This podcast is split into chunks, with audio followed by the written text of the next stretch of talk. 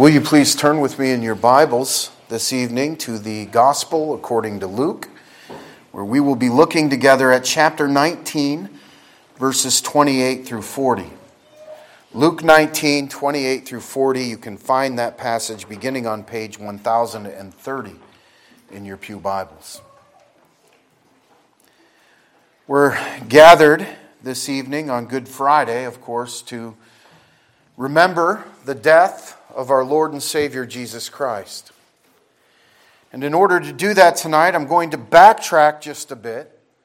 And I want to point you towards the event of our Savior riding triumphantly into Jerusalem to accomplish his grand purpose in walking among us.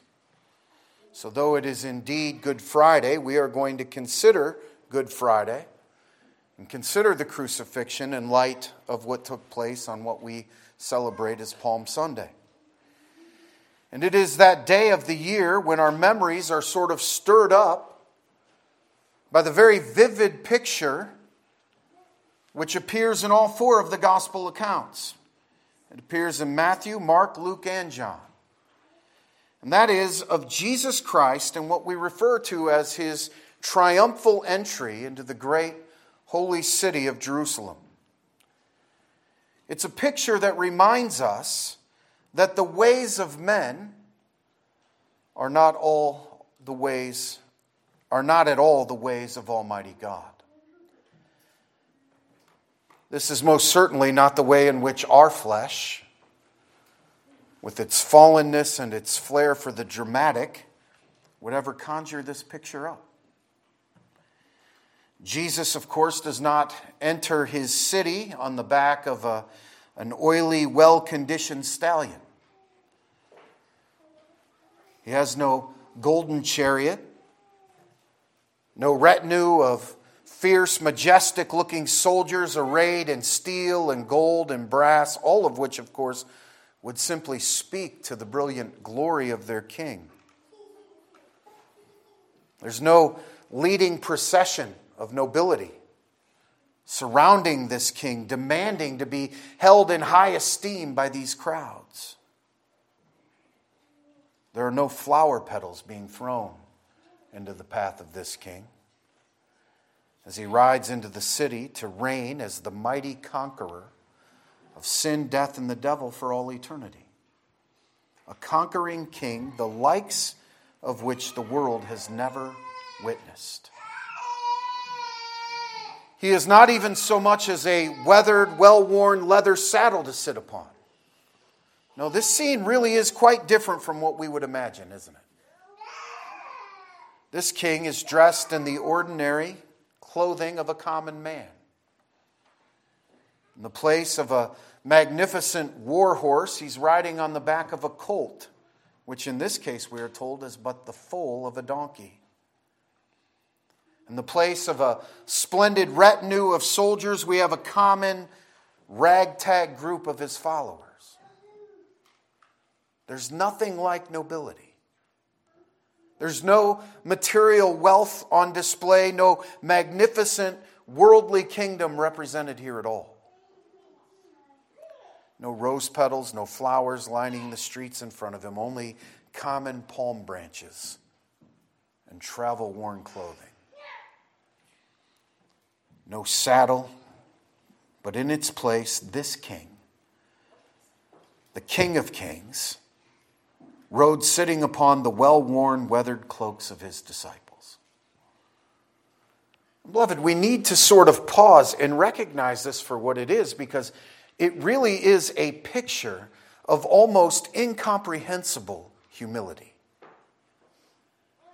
And yet, brothers and sisters in Christ, I would suggest to you that what is going on here in the history of mankind as a particular moment in history really has very few equals in both glory and power. This event marks a very distinct shift in the public ministry of Jesus Christ. And all too often, this event, I think, is completely misrepresented by the many misguided artists throughout the church's history. Those who would dare ignore the plethora of warnings in Scripture to not make representations of God and who have not truly thought through the full weight of this event. And so they see it as a picture of the frailty of Jesus Christ. They see it as a scene that is filled with such rank sappiness that it really comes close to being almost pitiable, perhaps even pathetic, showing unadorned weakness. Beloved, have you ever laid eyes on any of these paintings? Jesus Christ is usually represented by just a handful of followers who are sort of yelling out his praises, all the while he sort of hangs his head because he knows what awaits him in the city. The people of the city are usually represented as being very few in number, who may give a curious glance towards this strange scene that's unfolding, but who have looks of casual indifference on their faces, maybe even mild curiosity. In the church, the church of Jesus Christ looks on almost apologetically and says, Yes, we know this scene at least appears to be a little bit pathetic. But we know that it's really not pathetic, and that's because we know what happens. We know, as Paul Harvey used to say, the rest of the story. So even though it looks weak, and it probably appeared weak, we know the outcome was not weak. And if you think that's what's going on here, beloved, I certainly hope to eradicate that picture from your minds this evening. First off, let me just say that this is no ordinary time in Jerusalem as Jesus enters the city. It's the week of Passover. The Passover celebration is in full swing, and Jews from all over the land have all made the journey and assembled there in Jerusalem in order to celebrate the Passover. And so we need to understand these streets had to have been absolutely bustling with activity. There had to have been noise and people milling around during this time. And Jesus, of course, has no small following at this point in his ministry. We're not given anything like an exact number, but we have every reason to believe that this is a very large crowd that is pushing in and following the Master into the city of Jerusalem. What I'm saying is, Jesus did not slip in there quietly, unnoticed through the city gates. He has pricked the curiosity of many. And he has made his way towards Jerusalem, teaching all of those people who flocked to him and who sat at his feet daily. He had worked many miracles. He really had caused quite a stir up to this point. The fact that he attracts the attention of the Pharisees from the midst of what is called here a crowd speaks to the level of attention that Jesus is receiving here during this triumphal entry into the city.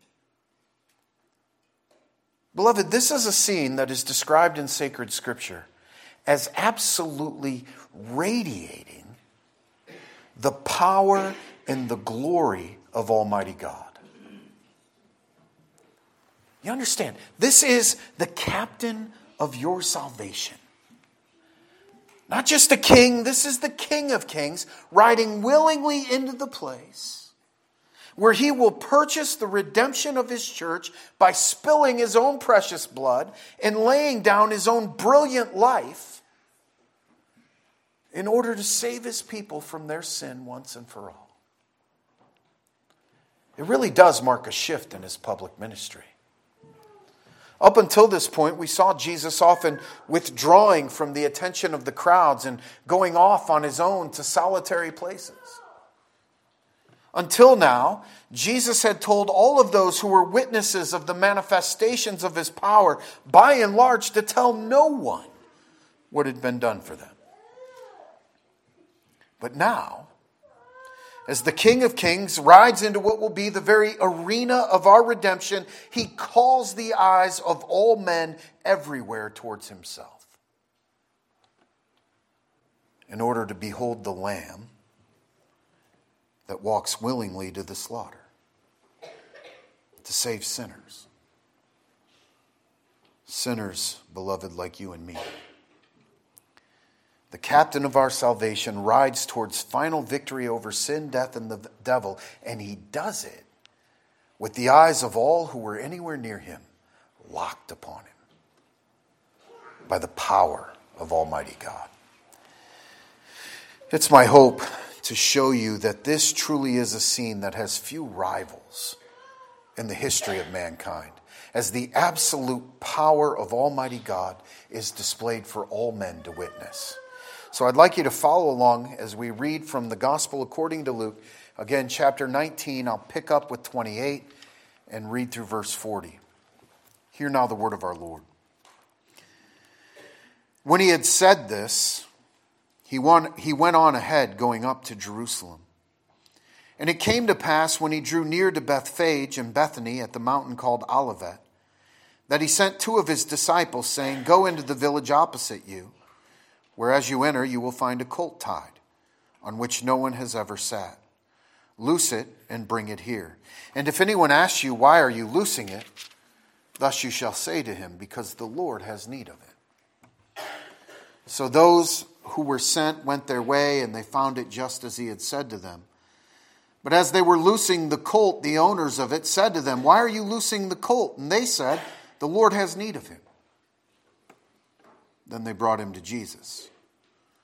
And they threw their own clothes on the colt and they set Jesus on him. And as he went, many spread their clothes on the road. Then, as he was now drawing near the descent of the Mount of Olives, the whole multitude of the disciples began to rejoice and praise God with a loud voice for all the mighty works they had seen saying, Blessed is the King who comes in the name of the Lord, peace in heaven and glory in the highest. And some of the Pharisees called to him from the crowd, Teacher, rebuke your disciples. But he answered and said to them, I tell you, if these should keep silent, the stones would immediately cry out. This is the word of our Lord. May He always bless the reading of it. Let's pray. Heavenly Father, again, we're thankful to have the opportunity this evening to look to the truth of your word. We ask that you would fill us with your spirit, clear our hearts and our minds of the many worldly things tugging at us for our attention. I pray, Father, we would be able to give our undivided attention to your word and hearing your word through the power of your spirit. I pray that we would be transformed for your glory. We ask it in Jesus' name. Amen. Well, as I've already mentioned, really, this is a scene where the supernatural power of Almighty God is on full and glorious display. And one of the reasons we often miss it, I think, is because we confuse our own concept of earthly power with what we think should be God's. We find ourselves in our flesh wishing that Jesus could have just thundered into the city of Jerusalem with the gleam of his mighty sword flashing in the eyes of every man, woman, and child. Then the people would know who this really was. If only there could have been some magnificent display of earthly power and might, then they wouldn't be able to deny that truly this was the long awaited, promised Messiah. Then the Pharisees would not even think about daring to question him as to the gall of this ragtag bunch of common people, openly blaspheming as they shouted out this to this common carpenter's son with praises which ought to have been reserved only for God. If only. If only, if only it were up to our sinful, fallen, vain imaginations to paint this picture for God. But, beloved, I say to you that we see the power of God here in such force that it will either lead us to repentance and praise tonight, issuing from truly grateful hearts, or it will simply speak to our own condemnation as we refuse and neglect to see any of it. The first thing I'd like to draw your attention to is that I think is so evident here is the revealing once again of the magnificent deity of Jesus Christ that's available to us here at the outset. It's displayed for these disciples as they listen to Jesus speak to them. It's displayed to us as we read this very account of events leading up and including this entrance into the holy city of Jerusalem. You understand what's going on here? Jesus speaks to them with perfect knowledge. Knowledge that could only be possessed by God Himself. Do you see that? Jesus explains to his disciples what they are to do as they prepare for their arrival in Jerusalem. And so he sends them to a village. And he tells them, upon your arrival, you're going to find a colt tied there. You are to untie the colt, and when the owners of the colt come out and they begin to question you as to why it is that you're untying the colt, you're simply to tell them the Lord has need of it. He gives them a detailed account of exactly what is going to transpire, even to the point of explaining the question that will arise. And he tells them exactly how they're to respond to that question he describes everything that these men are going to see and hear, and he does it with such confidence that one is left thinking that the whole thing had to have been meticulously planned out beforehand, right down to even the most minuscule detail. Jesus speaks here as one having perfect knowledge of the past, the present, and even the future. Do you notice that? He speaks as one who has ultimate authority over the entire creation. This is the one whom the disciples witnessed speaking but a word to the weather and the waves and seeing perfect, absolute obedience from nature itself. He speaks as one whose eyes are everywhere all the time as one who sees both the things which are seen and the things which are unseen. The whole scene is described by Jesus as if he had already witnessed it and could relate every meticulous detail to these men. This is the King of Kings, the Lord of Lords, and he was beginning the preparations to enter into that arena of redemption as the Son of God. He is beginning to prepare the hearts of his followers for the power of God that is going to be displayed as this king makes his way into his city. Do you see it? Jesus knew even the thoughts of men. He spoke to men their thoughts before they ever spoke a word about what was on their minds. He spoke to the Samaritan woman at the well and told her exactly what her life had been before she had ever made her sin public. He knows all things. And we see him here making that point to, to his disciples, giving them this very detailed, specific glimpse into the near future to prepare them for the road that lay ahead. He knew those who would not believe before they ever, even in their own minds, rejected him. He knew even the one who would betray him into the hands of his enemies before ever a word had passed between them. You say, well, we know this. Why point it out? I, I want you to, this is the Son of God. This is God the Son, God incarnate the second person of the glorious Godhead, which exists in Trinity, and he knows all things. This is the Messiah, the King. As he prepares to make his way into his city, he's not going to be walking. We're told he's going to be riding as a king would. Even that fact speaks to the deity of Jesus Christ. This whole scene, right down to the exact type of animal that the King of Kings would actually sit upon, is the exact fulfillment of the word of the prophet Zechariah. Speaking of Jesus in chapter 9, verse 9 of Zechariah's prophecy, we read this Rejoice greatly, O daughter of Zion.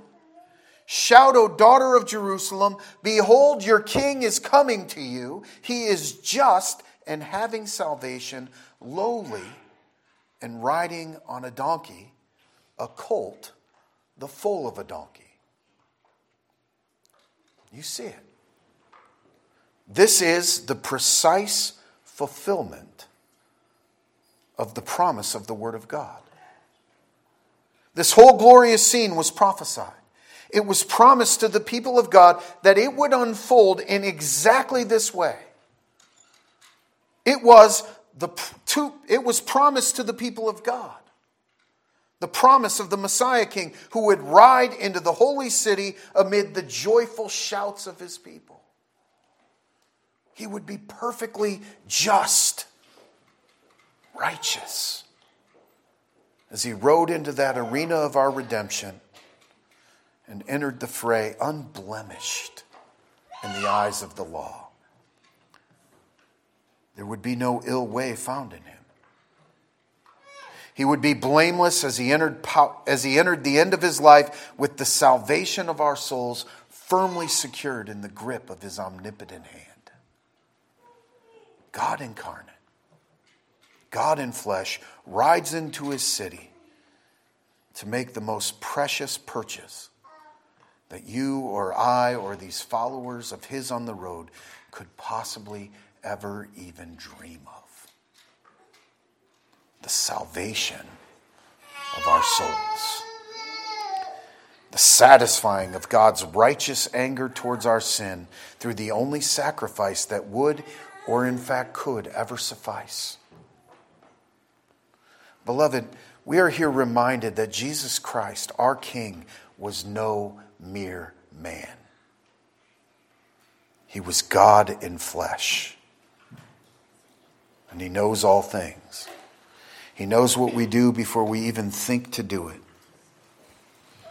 So I want to ask you, you know, we're in, in the Easter season. I've heard a lot of talk about Passion Week and all of the things we think of this time of year. But is this the way in which you think of the God who reveals himself to us in the pages of his word? I want you to see it tonight, beloved. What I want you to think about the implications of this. This is who Jesus said he was. This is how Jesus describes himself. And what do we need to know from that? Well, what you whisper in private to your companions is never unknown to God. What you say, what you do, what you think never escapes his notice. There is no privacy from the gaze of the all seeing God. What you plot, what you scheme in your minds and your hearts is never hidden from Him. And I'm not piling on. I'm guilty of all of those things, right? Well, what's the point in bringing it up? Because of what's going on here. Jesus is willingly walking into the arms of death to deal with it.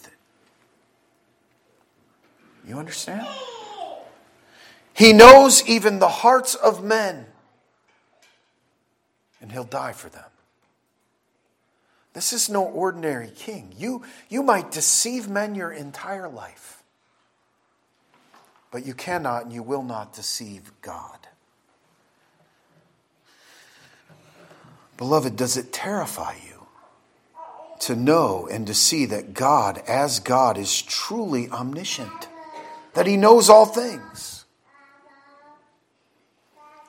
Well, I want to tell you if you belong to Jesus Christ, if you've been redeemed through the spilling of his blood, it ought to be a tremendous comfort to you. Do you understand? Even though Jesus knew then, even though he knows now the depths of wickedness that can come from our hearts, he rode into this city as the champion of your salvation. And he willingly laid down his life in order to save your sinful soul from hell. He forever, he forever rid you of the terrors of sin, death, and the devil, all the while knowing exactly what you are, exactly what I am a sinner. And beloved, I hope that's a comfort to you. I hope it causes joy to well up in your heart in the same way that it did here for these followers of Jesus. The Master's gaze is always upon you. He's promised to never leave you or forsake you. He knows where you live. He knows your trials and your tribulations, your situations and circumstances. He knows your failures in thought, word, and deed. Beloved, He knows the anxieties that weigh heavy upon your heart, even this evening in the house of God. He has perfect, watchful eyes. He has perfect, perceptive hearing. He sees all. He hears all. He perceives all. And the true child of God knows this. And by the grace of God, through the power of the Holy Spirit, he says to the King of Kings exactly what Peter confessed Lord, you know all things. You know that I love you. Beloved, we can rest knowing that the one who truly knows our hearts owns them by the power of his redemptive work. The very work we remember this evening. This is no mere man entering just any city. It's Jesus Christ, the King of Kings, making his way towards the cross of Calvary. And he's doing it to purchase his bride, the church, for eternity. It's glorious. And it really should give us pause to stop and to look upon our great, glorious King riding towards the event that no mere man could ever face, let alone endure perfectly to the very end. The second thing I would point out to you tonight is the shift of Jesus' ministry here at the end of his life. I know I already mentioned it at the outset. He had been removing himself from any type of spectacle up until this point. If you read through the gospel accounts, he would often retire away from the crowds. He would tell those who were healed or who had witnessed his, his power in a miraculous way to tell no one. But something changes here. As the Lord of the Lords rides into Jerusalem for what will be the final days of his earthly life. This scene is absolutely the opposite of what we have come to expect from Jesus before this time. Now, he is calling the eyes of men to himself. Do you notice that? This scene is a spectacle. This is not the kind of thing that would have gone almost entirely unnoticed except by a few. This was a chaotic scene, a scene that undoubtedly commanded the attention of all who were anywhere near to it. The streets of Jerusalem had to have been absolutely buzzing with activity as travelers from all over the land made their way to the city to celebrate the Passover. The Pharisees are out among the crowds, taking it all in, probably feeding on the praises of the crowd for them during preparations for this holy celebration. And then from the city gate come the loud clamor of hosannas ringing through the air. can you imagine? As the crowds make their way towards the noise to see what all the commotion is about, they see Jesus of Nazareth riding on the back of a colt, riding like a king, entering his city with a throng of people all around him, throwing their cloaks and palm branches into the street before him, shouting out in praises Blessed is the King who comes in the name of the Lord peace in heaven, glory in the highest. In other words, they are announcing the arrival of the Messiah, the promised King, into his holy city. And they are raising their voices, saying, in effect, Jerusalem, here is your King. Lift your voices. Worship your King. Reserve has been completely thrown aside. Jesus is drawing the eyes of men everywhere to himself as he comes to finish the work that he came to accomplish. So we have to grasp the weight of this moment. This is the promised seed of the woman who would come to crush the head of the serpent, and that serpent's head is about to be crushed for eternity. He's no longer in any way veiling his identity. He's being announced as the champion, entering the ring of the final battle, the battle of all battles, where there is no doubt that he will emerge the victor over sin, death, and the devil. This is the beginning of that pinnacle moment in all of human history. The Messiah has arrived to make things right, to reconcile the lost sheep of Israel. The time had come. The ransom was due, and it was about to be paid in full. And the glory and the power of this moment ought to stagger us. You understand why I'm saying this is not the kind of thing that is done in a corner tucked away from the eyes of mankind. It is center stage in the holy city of Jerusalem itself. By the power of God, the eyes of these weak, feeble, desperate followers of Jesus Christ have been opened to just barely glimpse what it was that they were witnessing. And the effect was immediate. They could not stop singing his praises. Their hearts are full, and so they do what they must and they worship. The daughters of Zion are shouting. The daughters of Jerusalem are crying out. All of creation itself is shouting to the praise of his glorious name. And as the self righteous Pharisees sort of muscle their way through this crowd, wrinkling their splendid robes against all of this riffraff to try and put an end to this tumult, this trouble in the city. They make their way to Jesus and they demand that he put a stop to the blasphemous cries of his followers. And as if to just accentuate the glory of what is going on, Take note of how Jesus answers these men. Have you ever thought about it? He looks at them and he says, I tell you that if these should keep silent, the very stones would cry out. This is the moment that the entire world the universe and everything in it has collectively been craning its neck towards in anticipation of the redemption of the sons and daughters of God. The Pharisees were blinded by the hardness of their hearts and they could not see what was actually going on all around them. And it was because they were self satisfied. Being self satisfied, they were blind to their own spiritual poverty, and Jesus lets them in on the fact that this is bigger than them. That all of creation was witnessing the power of God to such an extent that if somehow the mouths of his followers were shut and rendered mute, the creation itself would burst forth in praise of the King of Kings. The very stones would sing his praises.